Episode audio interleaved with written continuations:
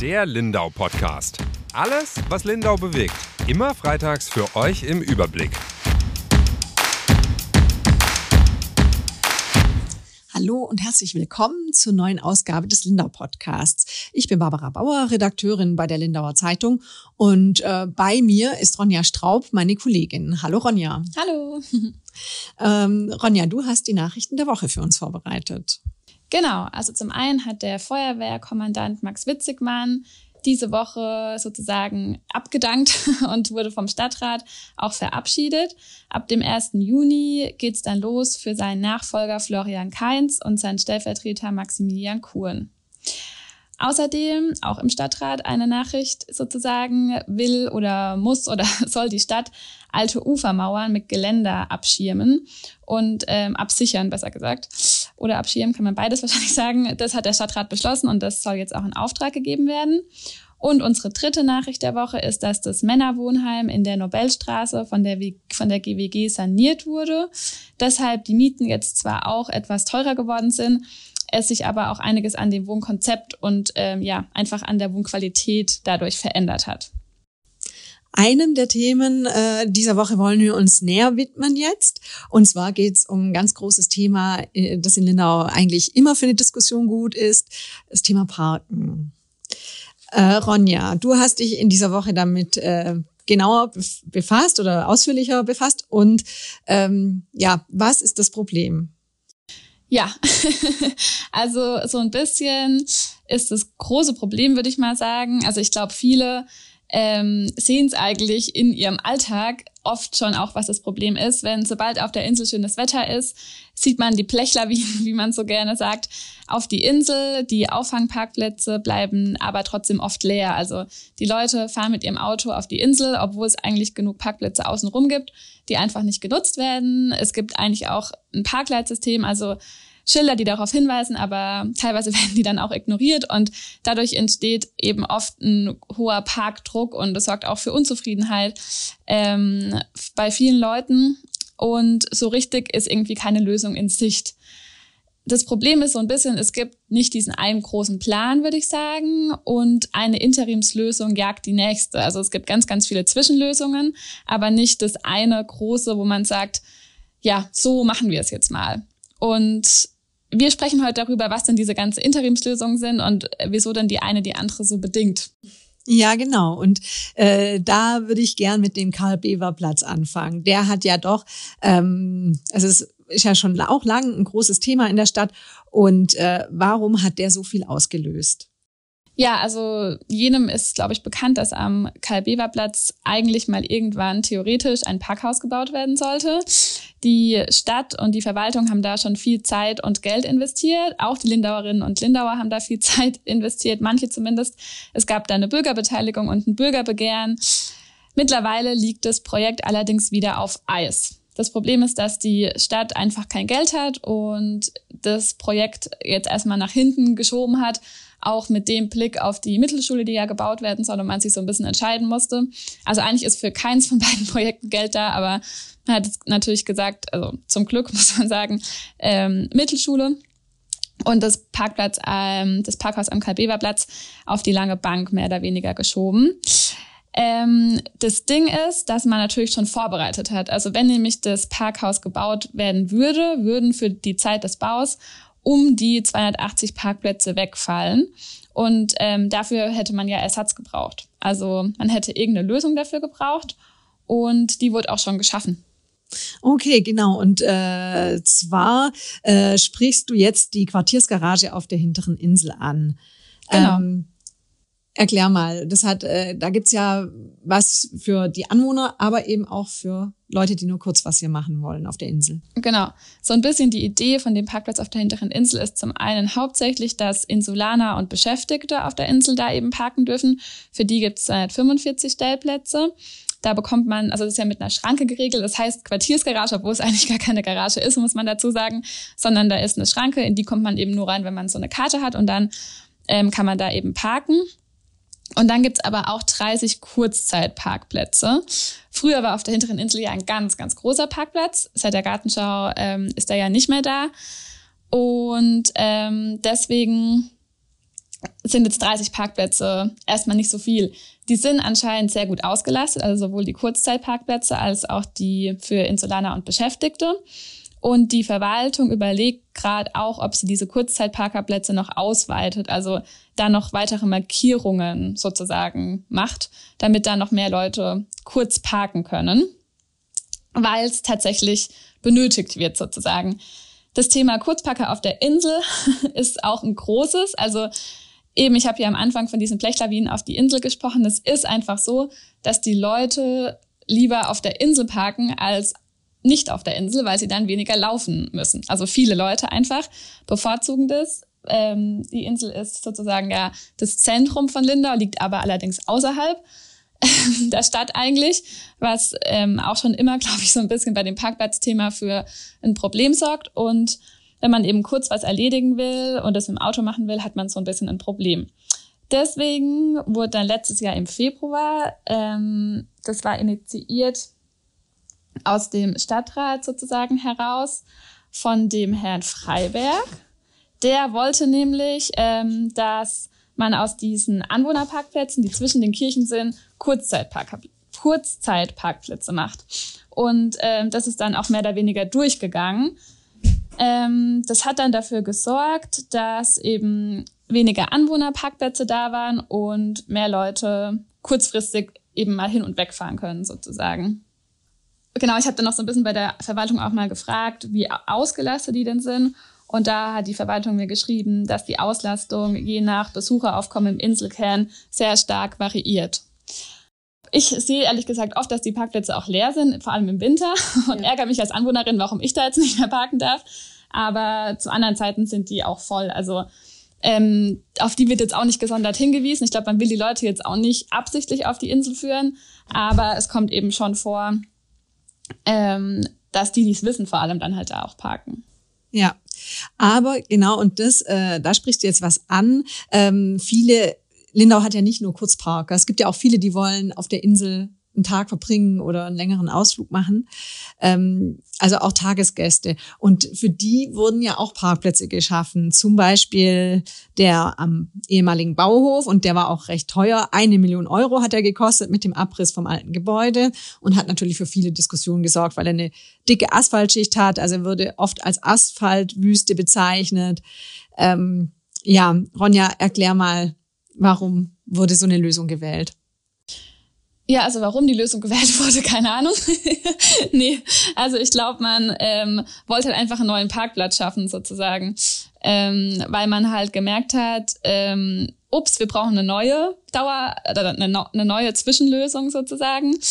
Ähm, der Bauhof-Parkplatz soll nämlich Nachfolger für, das Über für den Übergangsparkplatz am Vierlindenquartier sein. Der ist ja jetzt weggefallen, weil da die Bauarbeiten begonnen haben am Vierlindenquartier. Außerdem soll er so lang bleiben, wie das geplante Parkhaus am Bahnhof Reutin fertig ist. Und er soll auch die Parkplätze ausgleichen, die bei einem Neubau der Mittelschule auf der Blauwiese wegfallen würden. Also über die Mittelschule haben wir ja gerade eben schon mal kurz gesprochen. Das ist ein Projekt, das gerade zwar vorangetrieben wird von der Stadt. Also der Stadtrat hat auch entschieden, dass man da weiterhin Mittel dafür einstellt. Soweit eben möglich, weil die Stadt jetzt aber schon auch einfach sparen muss und das auch in den nächsten Jahren wahrscheinlich nicht besser werden wird, steht schon so ein bisschen in die Sterne, in den Sternen, ob und wann diese Schule kommt. Also man braucht dafür ja 50 Millionen Euro und die Stadt hat sicherlich aktuell nicht so viel Geld, dass sie dafür ausgeben kann. Deswegen ist die Frage, kommt die Mittelschule? Und somit auch die Frage, bleibt die Blauwiese als Parkplatz erhalten oder nicht? Erstmal denke ich schon, aber genau dieser Bauhofparkplatz ist jetzt trotzdem da und ersetzt eben auch das Vierlindenquartier, den Parkplatz am Vierlindenquartier und eben auch als Übergang gedacht, so lange bis dann eben am Bahnhof Reutin ein Parkplatz kommen soll. Genau, aber der steht ja auch oft leer. Also ist immer noch der Parkplatz vom Bauhof. Ähm, und das haben wir selber beobachtet, aber uns schicken auch regelmäßig Leser Fotos äh, von einem komplett leeren Parkplatz. Was sagt die Stadtverwaltung dazu? Ja, also die Verwaltung räumt schon ein, dass die Auslastung vor allem in der Nebensaison noch gering ist. Und der Grund dafür ist, dass die Leute hauptsächlich im Inselparkhaus und am Karl-Bever-Platz parken würden. Also auch wieder eben diese Parkplätze, die nah an der Insel sind. Vor allem an Haupttagen oder ja, an Tagen, an denen viel los ist, wie Jahrmarkt, Hafenweihnacht oder auch jetzt über die Osterfeiertage, war dann schon eine höhere ähm, Auslastung festzustellen. Und die Verwaltung hat auch gesagt, sie rechnet damit, dass jetzt für die an, das anstehende Pfingstwochenende dann auch mehr Leute nochmal auf diesen Bauhofparkplatz ähm, fahren würden, um da eben zu parken. Ich habe auch gefragt, wie viele Leute da denn immer so parken, ob es da Zählungen gibt und das sei noch nicht möglich. Die Zählung würde erst in Kürze installiert werden. Also vielleicht bekommen wir da dann irgendwann mal noch Zahlen dazu. Ja, so ein bisschen ist die Frage, finde ich aber trotzdem noch, warum denn dieser Parkplatz so selten genutzt wird. Ja, also wie kann man das Problem eigentlich lösen, ja. Ja, genau. Also ich habe dann auch den ähm, Kai Koschka angerufen, der sich mit dem Thema ja auch ähm, sehr gut auskennt und der immer so ein bisschen den größeren Überblick hat. Und er hat auch gesagt, es gibt da erhebliche ähm, Verbesserungsnot. Ähm, also man muss dann ähm, auf jeden Fall Dinge verbessern. Es geht da um die Frage der Verkehrsführung, sagt er eben, und die, um die Frage, wen lässt man wo parken. Und der Kai Koschka hat dann auch von einem City-Card-System gesprochen, ähm, bei dem man mit einem Parkleitsystem und einem zusätzlichen Tarif auf der Insel Parkende besser lenken könnte. Und das sind ja immer auch schon so Sachen, die schon seit ganz langer Zeit im Gespräch sind. Aber der Kai Koschka sagt halt auch, um das alles umsetzen zu können, brauchen wir halt dauerhafte Lösungen, weil wenn immer alles nur sozusagen zwischenzeitlich ist, dann kann man sich halt kein großes System überlegen, weil ja dann immer wieder sich Dinge ändern. Ja, und eine dauerhafte Lösung wäre schön, aber auch beim Parkplatz am Bahnhof Reutin, also der Park-and-Ride-Parkplatz, auch der ist ja nicht richtig gut ausgelastet. Ja, also nicht richtig gut ausgelastet und vor allem ist er halt auch keine dauerhafte Lösung. ähm, genau, also nicht richtig gut ausgelastet. Ja, es ist so, dass ähm, da die Verwaltung auch sagt, ähm, dass es zumindest in der letzten Sommersaison so war, dass die Parkleitschilder zum Beispiel immer an die Bus-Shuttle-Plätze geführt haben, also Blauwiese und Vierlindenquartier, weil man da davon ausgegangen ist, dass dann die Verbindung zur Insel schneller hergestellt werden kann. Also wenn halt ein Bus-Shuttle fährt, dann kann man den Leuten sagen, fahrt einfach dahin, dann kommt ihr mit dem Bus auf die Insel.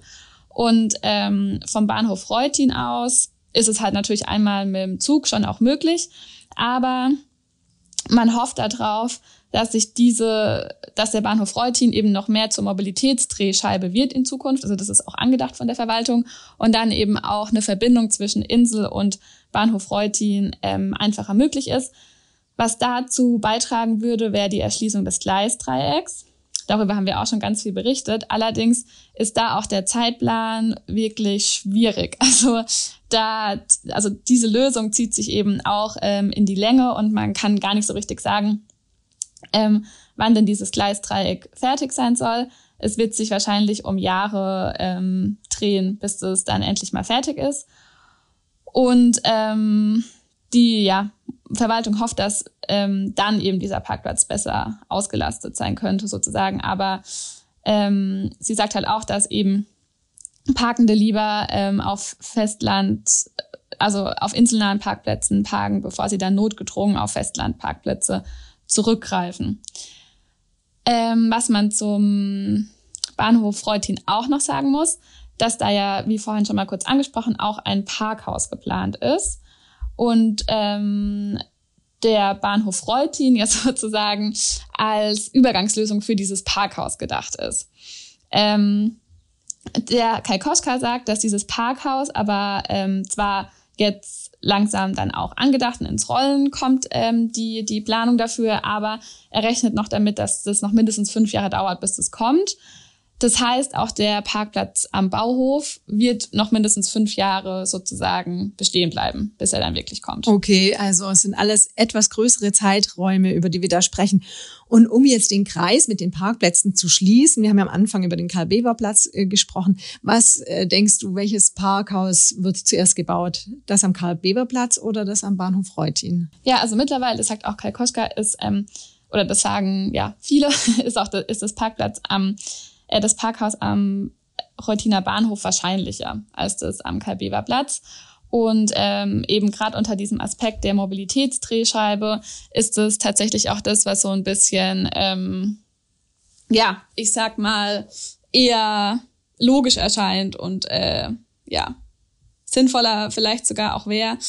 Ähm, wie auch immer. Aber ja, ich finde, die Frage ist schon auch, auch das würde wieder Geld kosten. Ne? Also ist ja nicht so, dass sowas kostenlos bleibt und das ist halt dann auch irgendwie Geld, das, wo man sich überlegen muss, ob das halt irgendwie da ist oder nicht. Ja. Am Ende ist es auf jeden Fall ein ähm, Kreislauf beziehungsweise ein Problem, das eine bedingt das andere. Und so ein bisschen hat man das Gefühl, es werden zwar Zwischenlösungen gesucht, aber dann werden aus Zwischenlösungen vielleicht auch mittelfristige Lösungen.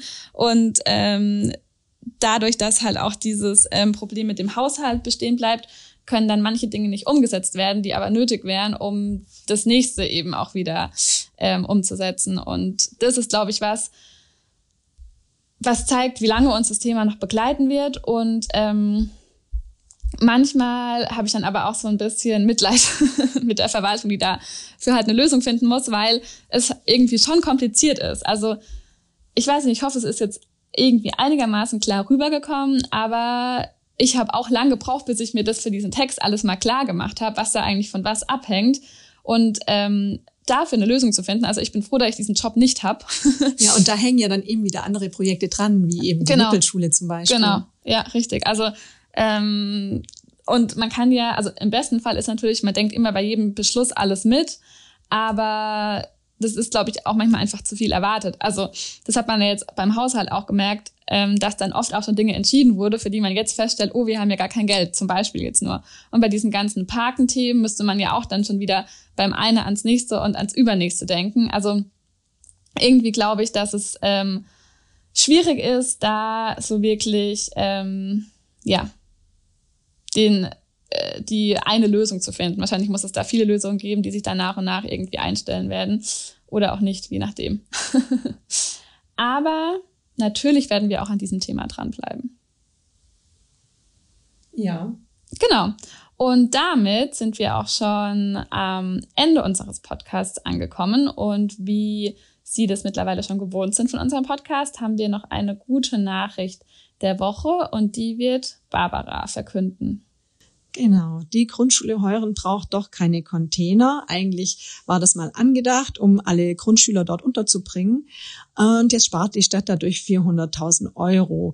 Der Elternbeirat hatte gleich auch eine Idee, was man mit dem Geld machen könnte, und zwar die WC-Anlage in der Turnhalle zu sanieren, die vor allem von den Kindern auch der Mittagsbetreuung genutzt wird und die alt äh, sind und viele Probleme machen. Das wird wahrscheinlich nicht passieren zwar, aber dadurch, durch die Initiative, wurde das Thema jetzt nochmal auf die Agenda gesetzt und man will das Problem zumindest so weit lösen, dass es äh, ein, in einem besseren Zustand wird, auch für die Kinder. Ja, wirklich eine gute Nachricht, weil die Stadt da jetzt Geld gespart hat und die Kinder nicht in Container unterrichtet werden müssen. Also ähm, sehr positiv. Und ja, damit möchten wir Sie, liebe Zuhörerinnen und Zuhörer, dann auch ins Wochenende schicken und vor allem ins lange Wochenende. Ich hoffe, Sie haben alle was geplant. Hier auf der Insel ist ja auch ähm, viel geboten. Ich glaube, der Kunsthandwerkermarkt findet statt am Hafen unten und auch ein Street Food Festival oder ein Street Food Markt ähm, vor der Inselhalle. Also man kann sich aussuchen, was man da machen möchte. Die, Psy die Jugendlichen und Kinder Psychotherapiewochen starten auch. die finden dann nächste Woche statt. Und ansonsten sind ja auch einfach Ferien und die Freibäder haben geöffnet und man kann baden gehen bei gutem Wetter natürlich. genau, dann wünschen wir eine gute Zeit und hoffen, dass Sie uns beim nächsten Mal auch wieder zuhören möchten. Den Podcast kann man überall hören, wo es Podcasts gibt, also auch bei Spotify oder auch auf der schwäbischen.de Seite. Bis zum nächsten Mal. Ciao. Tschüss.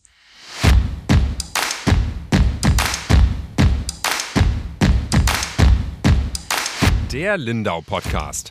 Alles, was Lindau bewegt. Immer freitags für euch im Überblick. Auf schwäbische.de findet ihr mehr als diesen Podcast. Das Digitalabo gibt es schon für 9,90 Euro im Monat. Als Hörerin oder Hörer dieses Podcasts bekommt ihr den ersten Monat sogar kostenlos. Geht dazu auf www.schwäbische.de slash Podcastangebot. Das Probeabo endet automatisch nach einem Monat. Viel Spaß auf unserer Website.